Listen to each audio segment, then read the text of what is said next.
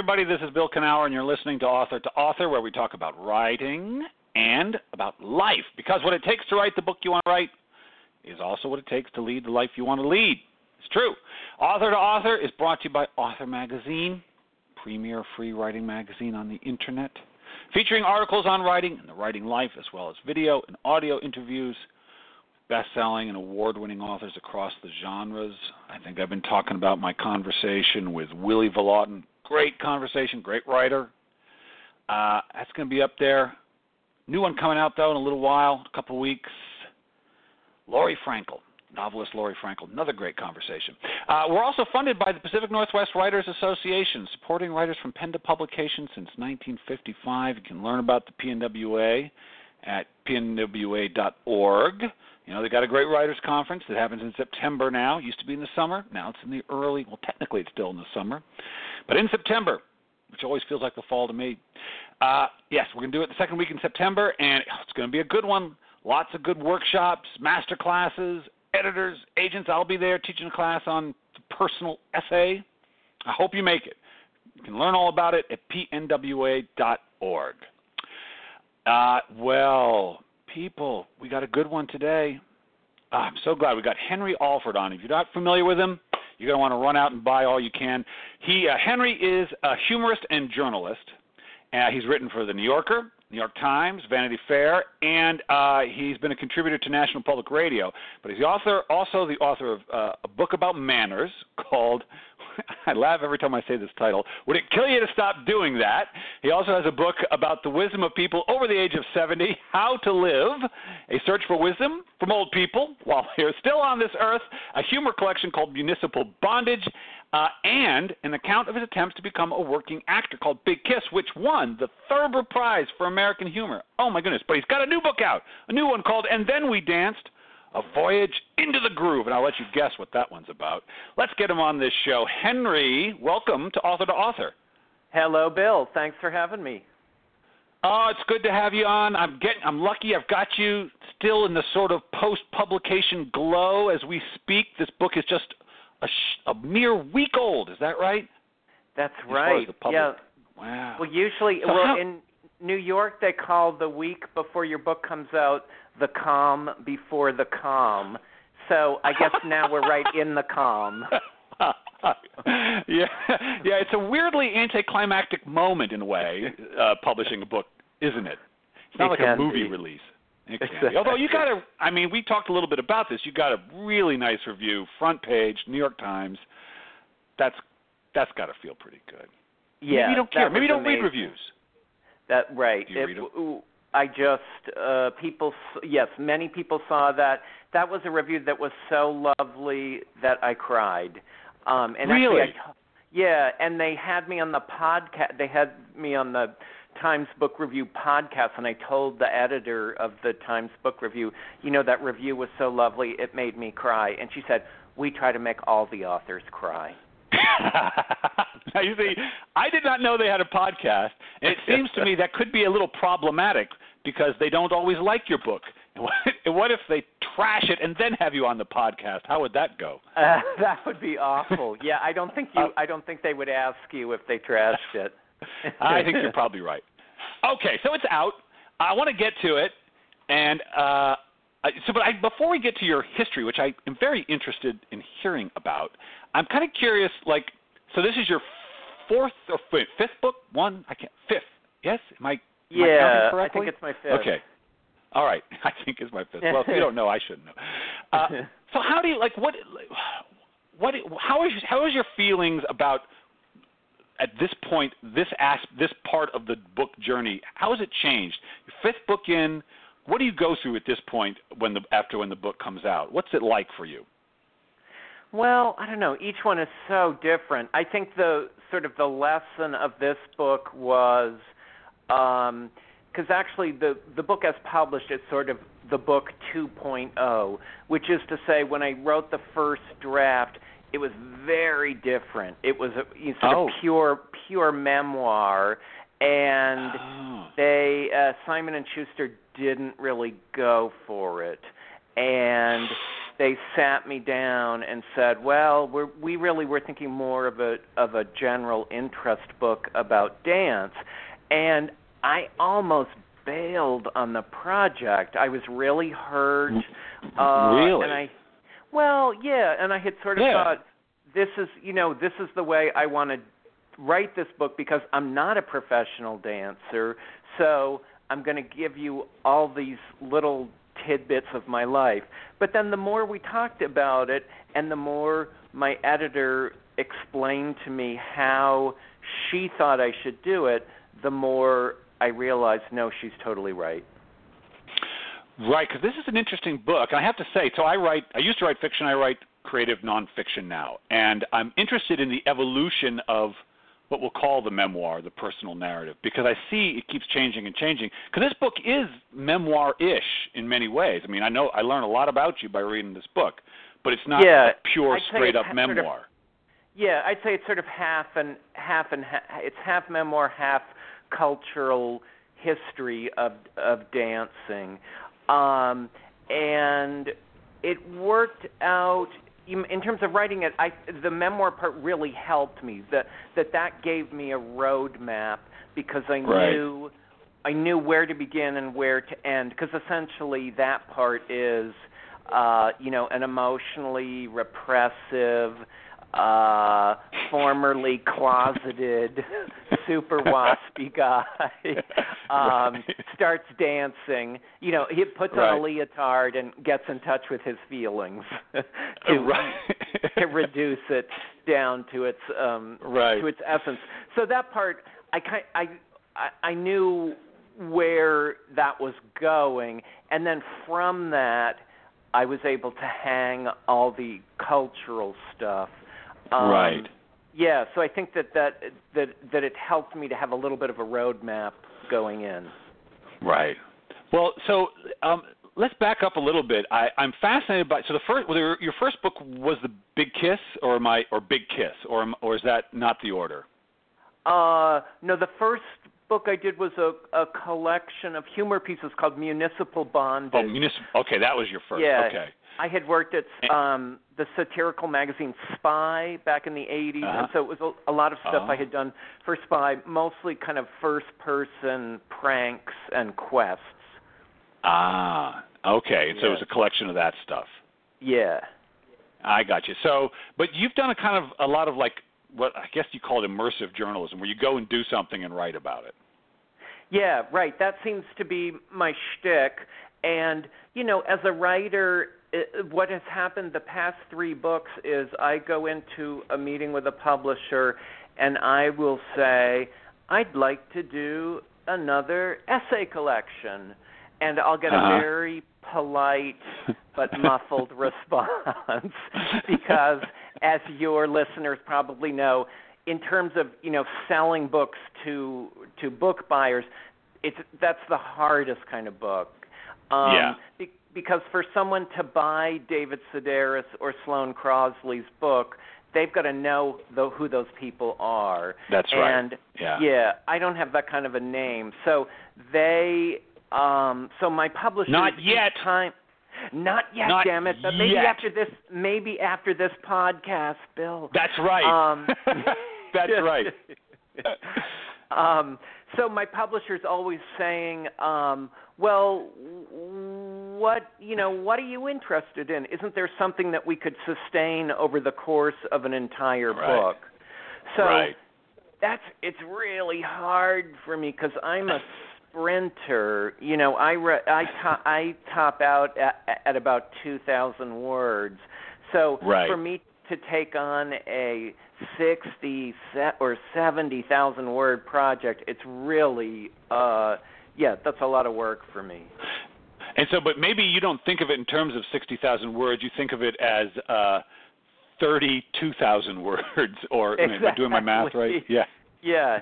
Um, well, and indeed, in this case, so when the when the um, my editor sat me down and said, you know, the first that your first draft doesn't really work.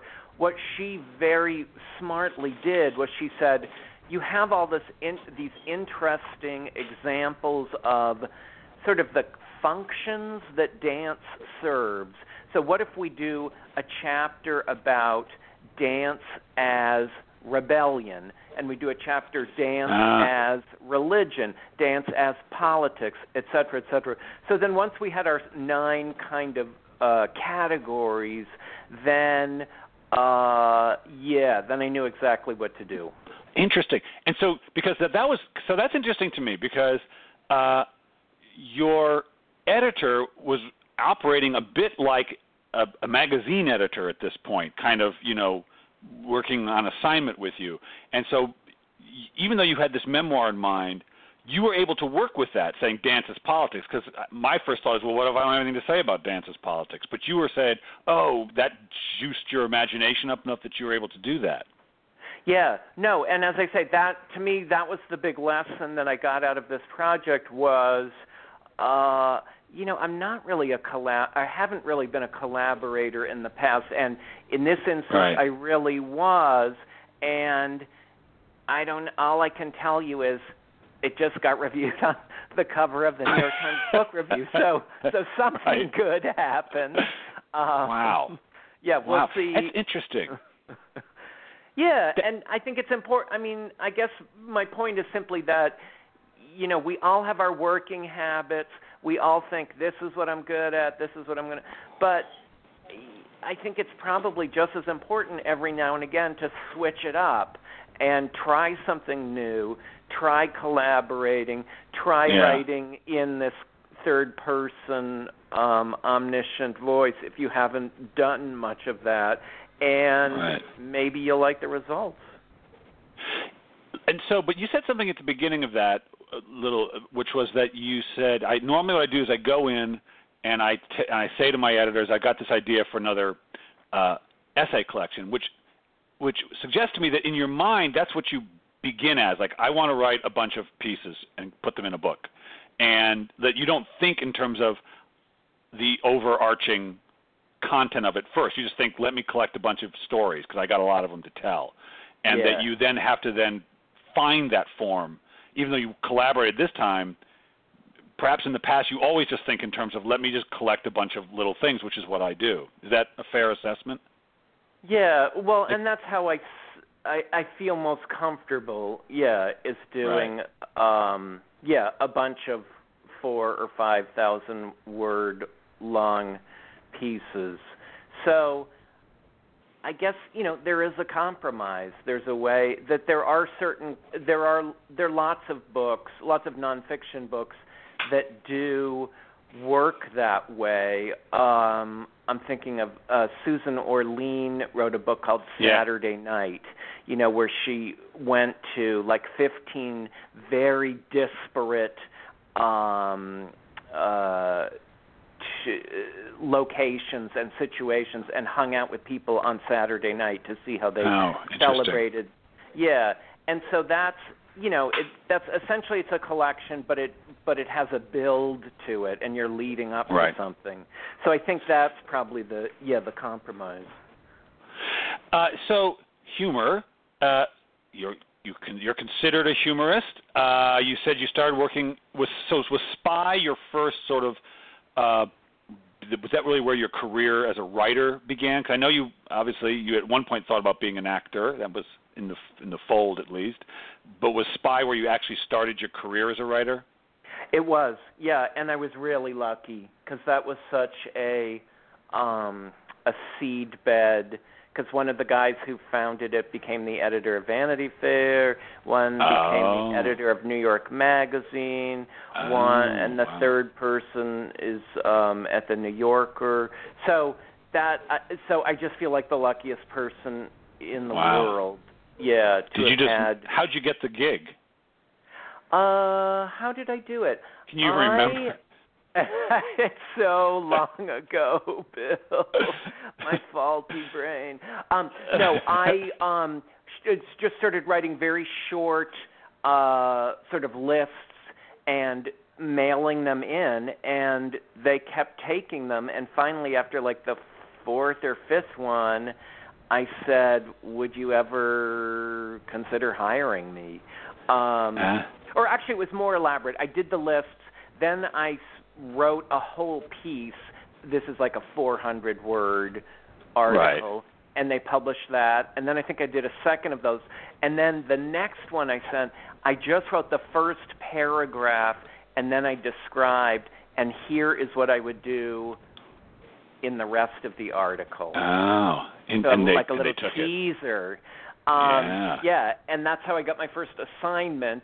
And then after I had done that a couple of times, then I said, "Yeah, would you ever consider hiring me?" And was humor just because there's so many different ways into things. I love humor. It was a huge part of, always been a big part of my life, even though my writing isn't really humorous in that overt way. But I just love humor. I love stand up. I did, com- I did sketch comedy for a little while, and Uh-huh. I just think it's a great way. I I think humor is a great way to get at the truth. It's one of the Yes. And but I also think, and I'd like to get your opinion on this, which is one of the challenges of the humorist, for at least when I was doing it, is to not sell what I think of as sell the truth upstream just because the joke that isn't totally true is the easiest thing for you to find. Does that make sense? In other words, you, you go for a Expl- laugh. Yeah, explain sometimes, that. Um, well, so I'm, I always think the best humor is the stuff that reveals the truth about life right. right? That, that, but sometimes I would reach for something that would sound funny, but I knew was not totally the truth. But I couldn't find humor in what I thought was the truth, so I would do this oh, other line. Oh, I see. You know what I mean? Yeah, right. No, absolutely. Well, I mean that's I guess you know, we get from Shakespeare we realize that yeah, the the the fool is is both the most philosophical and the funniest character. So yeah, there is a Right. great security blanket in um labeling yourself a humorist because you can say some really pretty awful things Right. and people will just think, "Oh, that's you know, he's he's just being funny." Um right. But yeah, it's true. I, the funniest stuff is is the most truthful to a point, you know, as long as you're Uh-huh. not hurt. I think if you're if people are concerned that you're hurting other people, then that's going to kill the laughter certainly. Um, Right. And yeah, and I think what you were mentioning, this idea of reaching for something that sounds funny but that isn't actually true. I mean, to my mind, that's a lot of what shtick is, right? Yeah. Um, yeah. That you think of even like race, racist stereotypes. They don't really hold up in in real life. It's just this kind No. of presu- this presumed quality that a certain type of people have, whereas in truth, yeah, not so much. So Right. yeah, I think that's why the straining for for stuff, um, or that's where it what it leads to. Although you said something interesting just then, which is uh, that if humor hurts, then people aren't going to laugh. But in fact, a lot of there is a one vein of humor which is very cutting, you know, uh, very uh, in your face kind of, and stand-up comedians are more prone to it, but writers do. But your work, and again, I'm basing it on and then we dance because I was not familiar with your stuff until I got that book. Now I am, Uh-huh. and now my mother's going to have that book. I'm going to give it to her when she comes out here this summer. just so Oh, you know. bless you. But oh, she's going to love it. Uh, but what struck me about this is it's such a kind book, uh, Uh, Henry. thank it's you. such a sweet, kind book, and sometimes humorists will, I think, lean on a little edge, but you don't do that so much. I mean, maybe at yourself sometimes, but it's such a kind book, and I think that was a that's not always easy to do, period. But I think also with humor. So That's well so done. sweet. Thank you. Um, yeah, I mean, I do. I do try to be really sensitive to that, particularly because so many of the first-person stories that I write um, are situations where people don't know that I'm writing about them. So I'm and Right. I'm going to a dance class, and it's just either it's too much of a hassle to tell everyone I'm writing about this, or it's just not worth my while because I don't know until the class is over whether I'm going to write about it. Right. Right. So I think part of that, yeah, so part of that, partly that makes me feel slightly guilty that I'm eavesdropping, and therefore I all I'm never going to make anyone in the class identifiable except for the teacher. I feel like if I've paid right. money to come to your lecture or class or whatever, then I get to make fun of you. Right. but yeah, but if you're just a random bystander, I'm going to pixelate your face or I'm going to change right. the details so that yeah, so that people um won't be able to figure out who you are.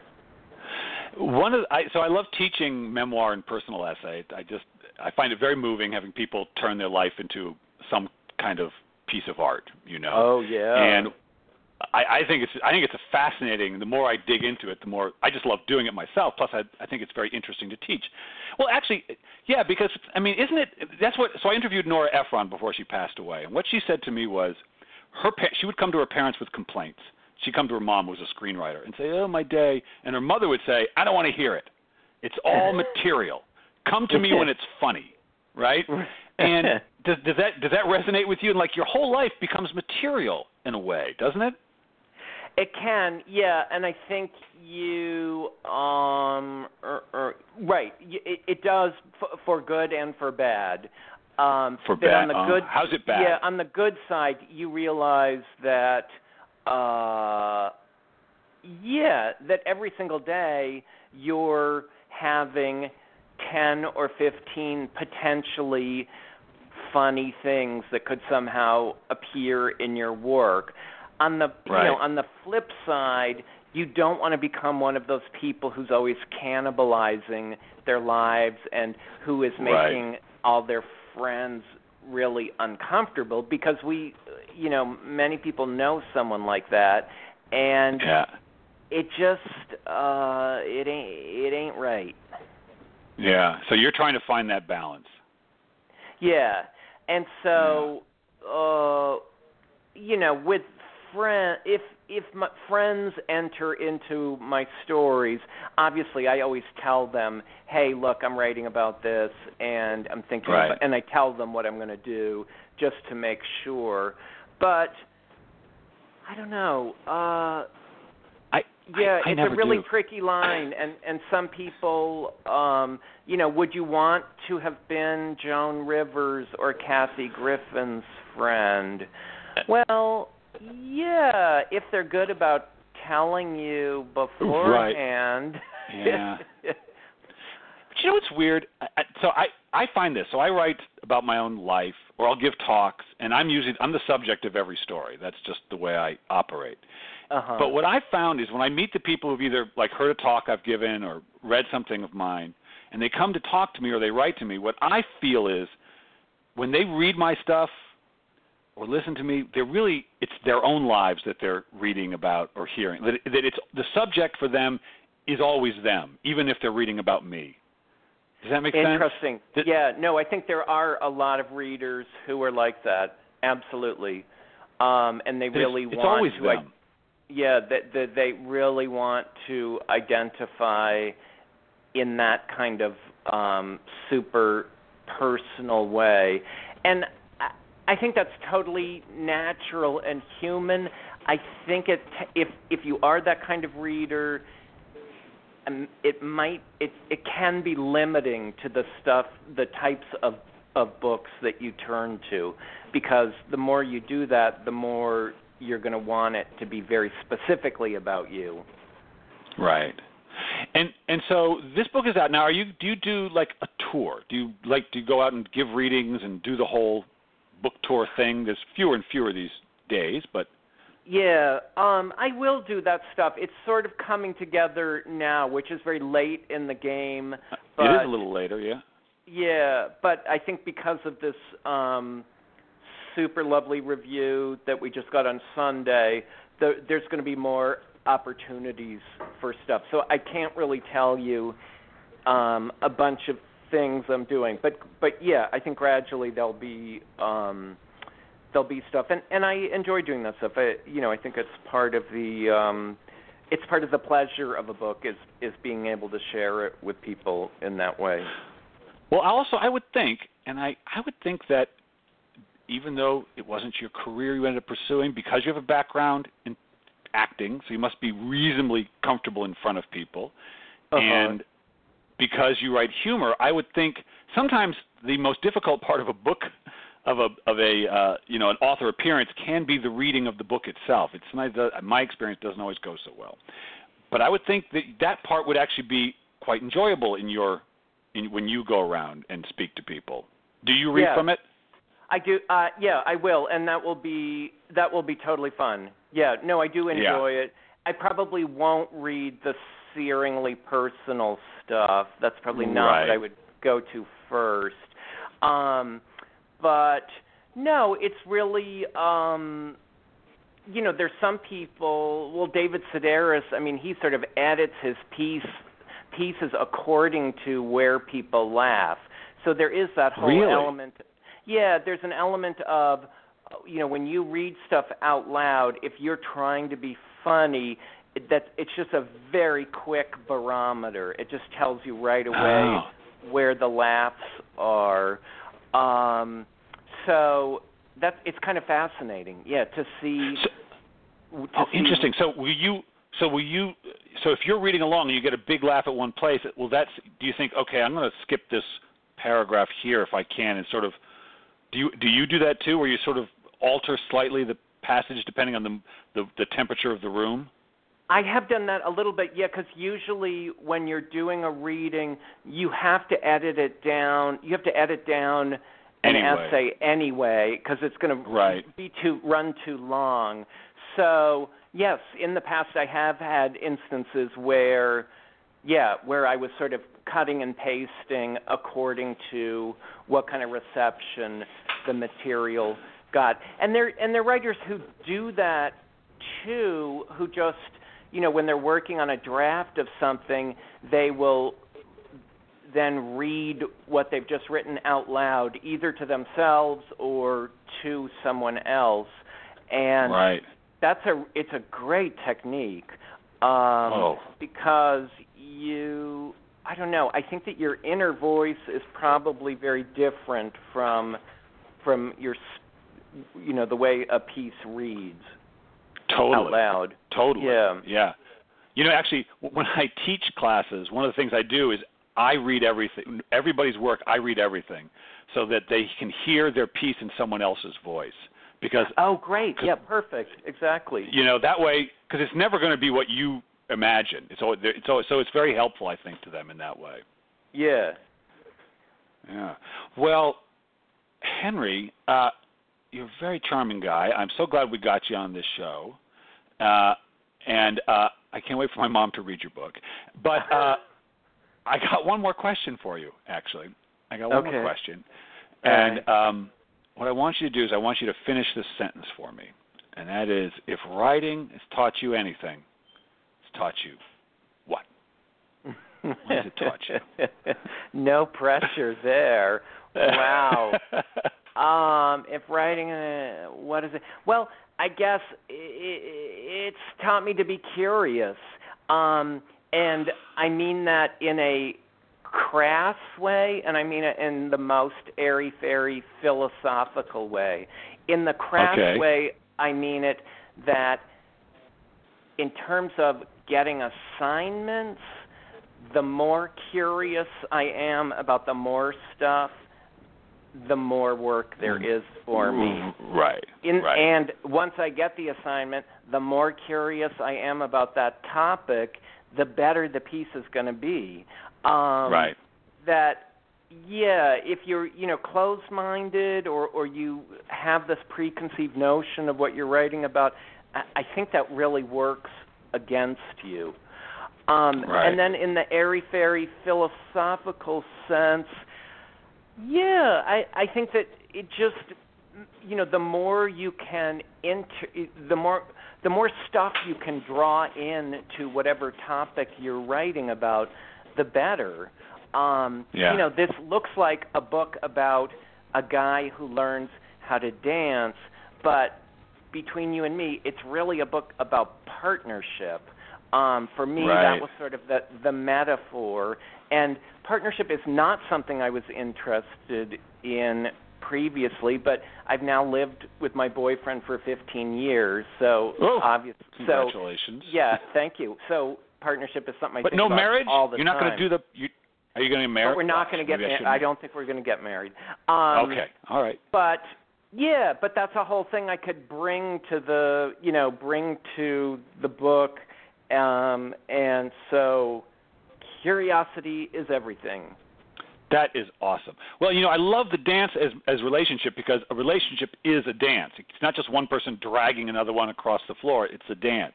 You're both sort of equal, even if one's lead. It's really it's a good metaphor. It's good. Yeah, no, and that's really that's so important to dance because yeah, and you're constantly finding yourself asking your partner, "Is this okay? Should I do this? Right. What you know? What do you need?" And that's for me, that's really hard because I am not that person. ah, you're a writer. You like to play alone. exactly. well, Henry, congratulations on the book. It's a good one, and I look forward to the next one. Now that I've discovered you, I can't wait for the next one. Thank you so much, Bill, for having me. Oh, my pleasure. Take it easy. You too. Bye bye. Bye bye. Curiosity, people. It's true. It's true. Whatever you're curious about, curiosity is the fuel for imagination. It's true. You can't help. Oh, interest. If you're not interested, forget it. Might as well not be alive. Uh, okay. Next week, I'm going to be back. Oh, with Jen Waite. She wrote a beautiful, terrible thing, a lovely memoir. Uh, not as funny as Henry's, but very good. Uh, so I'll be back with that. Until then, go be curious about something. It's the same as love, really. Curiosity is love moving in a direction.